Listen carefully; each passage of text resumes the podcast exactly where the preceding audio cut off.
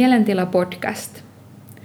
Tässä jaksossa puhutaan unesta ja unen huollosta. Tänään äänessä psykologi Johanna Hämäläinen ja psykologi Milja Järveliin. Mä oonkin tässä podcastissa useamman kerran ollut äänessä, mutta kerrotko Milja vähän itsestäsi? Joo, tosiaan mä oon psykologina tuolla Tredulla Hervannan toimipisteellä. Tämän syksyn sijaistan siellä oikeastaan. Ja tota, uni on mulle itselleni tärkeä aihe, että mä oon siitä opinnäytetyönkin tehnyt opiskelujeni aikana ja erityisesti semmoisesta kehityksellisestä näkökulmasta, mutta tänään puhutaan enemmän sit siitä unen huollosta kuitenkin. Niinpä. Ja tänään olisi tarkoitus keskustella siitä, että minkä takia ylipäätään uni on tärkeää, mitkä tekijät heikentää unenlaatua ja toisaalta mitkä sitten parantaa sitä. No unestahan puhutaan ihan valtavan paljon joka paikassa koko ajan, niin mitäs Milja sanoisit, minkä takia uni on tärkeää? No on oikeastaan tosi monta syytä, että miksi uni on tärkeää, mutta ehkä tässä kontekstissa nostaisin tärkeimpänä sen, että uni on tosi tärkeää meidän oppimiskyvyn kannalta. Että voisi ajatella silleen, että, että päivän aikana kun me opitaan asioita, niin ne jää meidän semmoiseen lähimuistiin ja ikään kuin semmoiseen väli, välimuistiin ja sitten vasta yön aikana ne tallentuu sinne mieleen kunnolla ja samalla myös tulee tilaa sitten oppia uutta. Niinpä.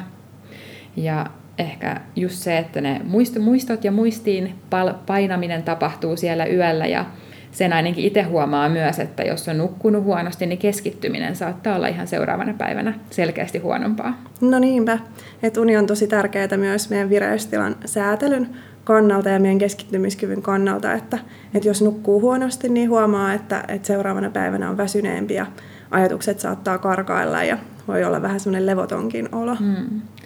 Ja joskus huomaa sitäkin, että tunteet saattaa olla aika paljon jotenkin voimakkaampia tai vaikeammin hallittavia huonosti Joo. nukutun yön jälkeen. Niinpä. Että samalla tavalla meidän tunteiden säätely, että, että aivoissa sekin tapahtuu ja aivojen jaksamisen kannalta se uni. Uni on just se, milloin me ladataan niitä akkuja ja saadaan sitä energiaa sitten mm. säädellä meidän keskittymistä ja tunteita ja mm. jaksamista.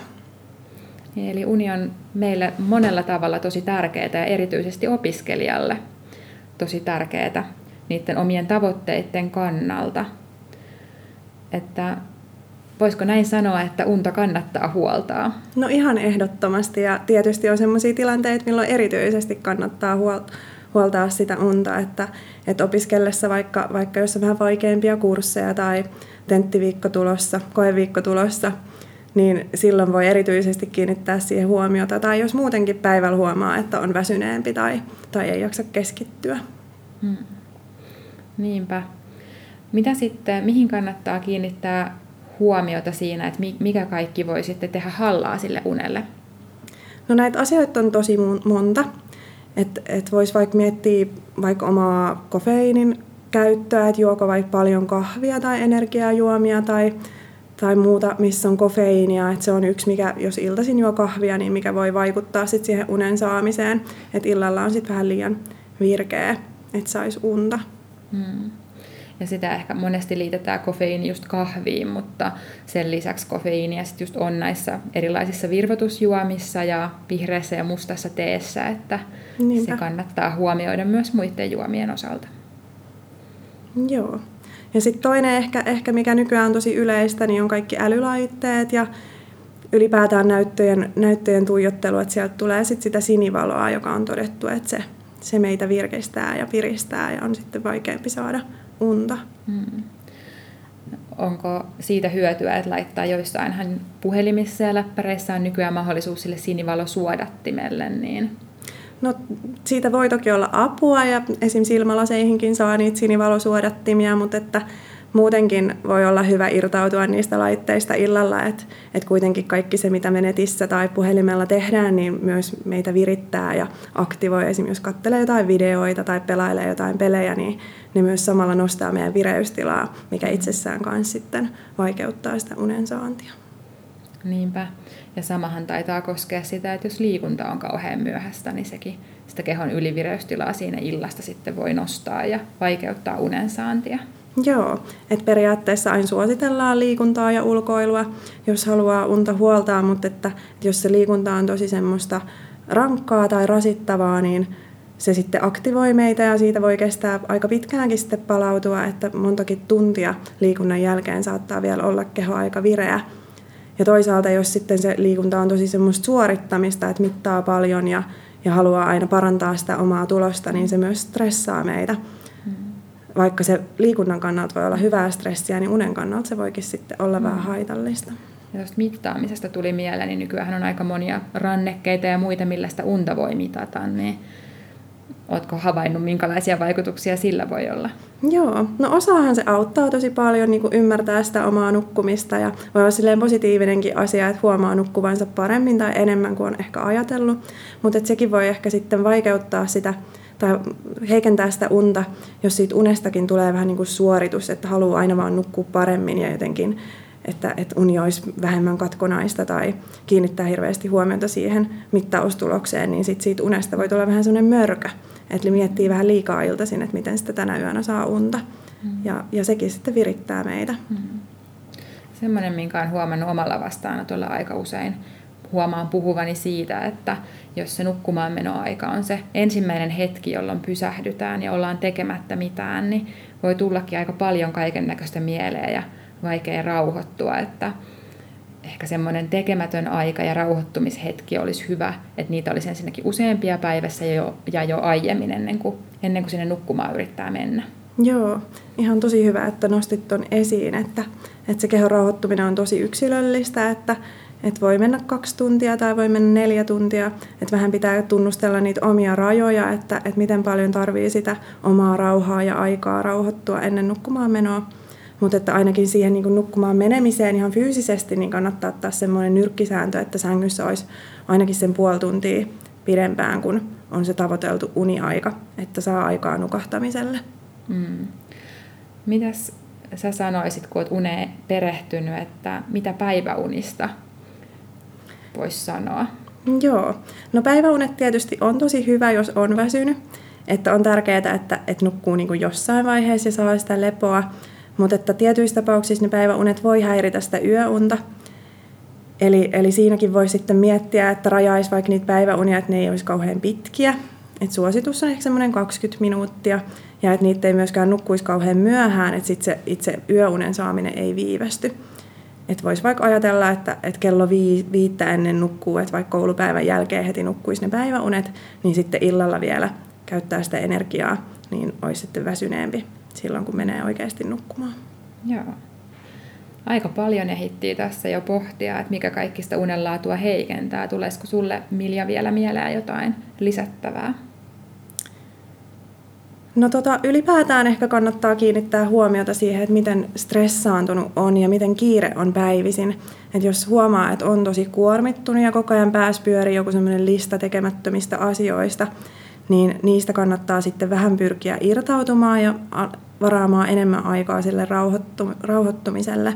Et esimerkiksi erilaiset to-do-listat voi olla hyviä ja vaikka se, että kalenteri laittaa ihan aikaa, milloin, milloin lepää ja että se olisi silloin myös silloin iltaisin just ennen nukkumaan menoa, niin ei enää tekisi koulutehtäviä tai mitään sellaista, sellaista niin kuin, ö, stressaavaa toimintaa.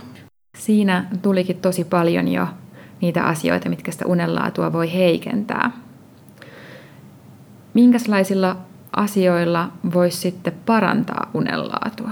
Joo, no näitäkin on sitten tosi paljon ja nämäkin on vähän yksilöllisiä, että, että mitkä itselle toimii kaikista parhaiten. Mutta ylipäätään sellainen itsestä huolehtiminen ja hyvinvoinnista huolehtiminen, että, että saisi päivittäin ulkoilua ja liikuntaa. Että ihan semmoinen arkiliikunta on tässä, tässä mielessä ihan riittävää. Mutta että kävisi pihalla ja, ja saisi se keho sitä niin kuin normaalia rasitusta päivän aikana. Myös ruokailu on sitten semmoinen asia, mihin kannattaa, kannattaa kiinnittää huomiota. Että söisi säännöllisesti ja söisi myös sopivaa iltapalaa. Hmm. Nämä on aika tiiviisti yhteydessä loppujen lopuksi uni ja ruoka. Tuossa haastattelin yhteen toiseen jaksoon ravitsemusterapeutti Virpi Salmista ja hän toi esille sitä taas, että säännölliseen syömiseen on aika vaikea keskittyä, jos, jos ei nuku riittävästi, niin monet nämä hyvinvointia ylläpitävät asiat on aika keskeisesti yhteydessä toisiinsa. Niinpä, että meidän keho, keho ja mieli on kuitenkin semmoinen kokonaisuus, että kaikki liittyy kaikkeen. Niinpä. Mitäs esimerkiksi olisi hyviä keinoja sitten sitä iltaa rauhoittaa ja rentoutua, mitä silloin illalla kannattaisi ehkä tehdä ennen nukkumaan menoa? No kaikki sellainen, mikä, mikä itseä rentouttaa ja huomaa, että rauhoittaa sitä mieltä, että olisi sitten vaikka musiikin kuuntelua tai, tai käsityöt, se kevyt kävely ulkona, kirjan lukeminen. Ylipäätään se, että rajaa sitä vapaa-aikaa siitä opiskeluajasta, että ei olisi semmoinen selkeä raja, että milloin lopettaa sen opiskelu ja milloin on vapaalla, niin mielen on sitten helpompi irrottautua niistä stressaavista asioista. Mm. Niinpä. Ja aika paljon semmoinen perusunihygienia on kanssa, kanssa esillä, että se huone, missä nukkuu, että se olisi semmoinen hyvä, hyvä ja rauhallinen tila sille nukkumiselle tietenkin, että, että jos, jos ei ole liikaa meteliä ja tietysti tarvittaessa voi käyttää korvatulppia, mutta myös, että siellä olisi semmoinen raitis ilma ja riittävän pimeätä, että tarvittaessa kesällä voi käyttää noita esimerkiksi pimennysverhoja ja että sen huoneen saisi sopivan viileäksi. Niinpä, ja ihan, ihan vaikka semmoisia unimaskejakin saa, ja korvatulpat on monelle tosi iso apu, jos vaikka naapurista kuuluu meteliä, mikä iltaisin häiritsee. Hmm. Mitä onko sillä sitten merkitystä sille vaikka nukahtamiselle, että monen aikaa heräilee ja kuinka säännöllistä se on? Joo, se on oikeastaan ihan äärettömän tärkeää, että olisi semmoinen melko säännöllinen rytmi. Että meidän keho on kuitenkin sellainen kokonaisuus, että, että rutiinit on on tärkeitä sen säätelyn kannalta. Eli jos heräilisi aina aamulla suunnilleen samaan aikaan, niin sitten illallakin väsyy siinä suunnilleen samaan aikaan. Mutta jos herää aina, aina miten sattuu, että yhtenä aamuna herää seitsemältä ja seuraavana päivänä kello 12, niin ihan ymmärrettävästi sitten illalla ei välttämättä olekaan väsynyt, koska ne yöunet on, on ollutkin ihan eri aikoihin eri öinä. Hmm. Niinpä. Ja sitten siihen, että että kuinka, mihin aikaan sinne sänkyyn mennä. Että jos ajattelee, että haluaa nukkua kahdeksan tuntia, niin se ei ehkä ihan riitä, että, että viettää siellä sängyssä vaan sen kahdeksan tuntia. Joo, että siinä on ehkä hyvä huomioida se, että välisiin nukahtamiseen voi mennä aika kauankin aikaa. aikaa että etenkin jos tulee vaikka myöhään illalla kotiin, on ollut jossain menossa, niin ei sitä välttämättä pystykään hyppää sinne sänkyyn ja heti nukahtamaan, mm. vaan että varaisi aikaa sille rauhoittumiselle ja sille nukkumiselle. Mm. Niinpä. No jos nyt vähän vedetään yhteen, mitä tässä jaksossa ollaan keskusteltu, että aloitettiin ensinnäkin siitä, että minkä takia se uni on tärkeää ja todettiin, että se on erityisesti opiskelijalle tärkeää keskittymisen ja oppimiskyvyn kannalta. Puhuttiin myös siitä, että vireystila ja tunteiden säätely liittyy nukkumiseen, mutta mitä nostaisit näistä unenlaatua heikentävistä asioista vielä? Joo, no mä kannustaisin kaikkia kiinnittää huomioon just siihen kofeiinin saamiseen, että juoko kahvia ja energiajuomia, myös siihen oma älylaitteiden, muiden näyttöjen käyttöön ja ylipäätään siihen, miten kiireinen ja stressaantunut on. Ja että niihin sitten tarttuisi, jos huomaa, että siellä olisi ehkä parantamisen varaa. Mm-hmm.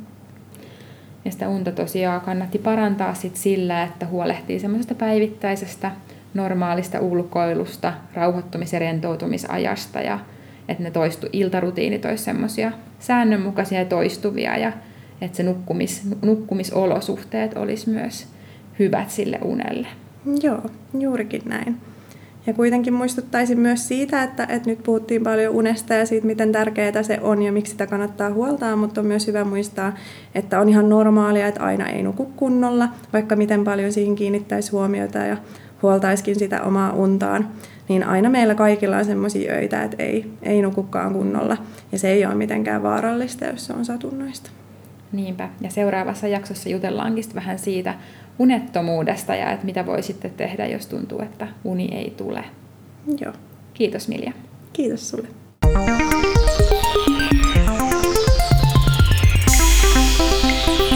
Mielentyö.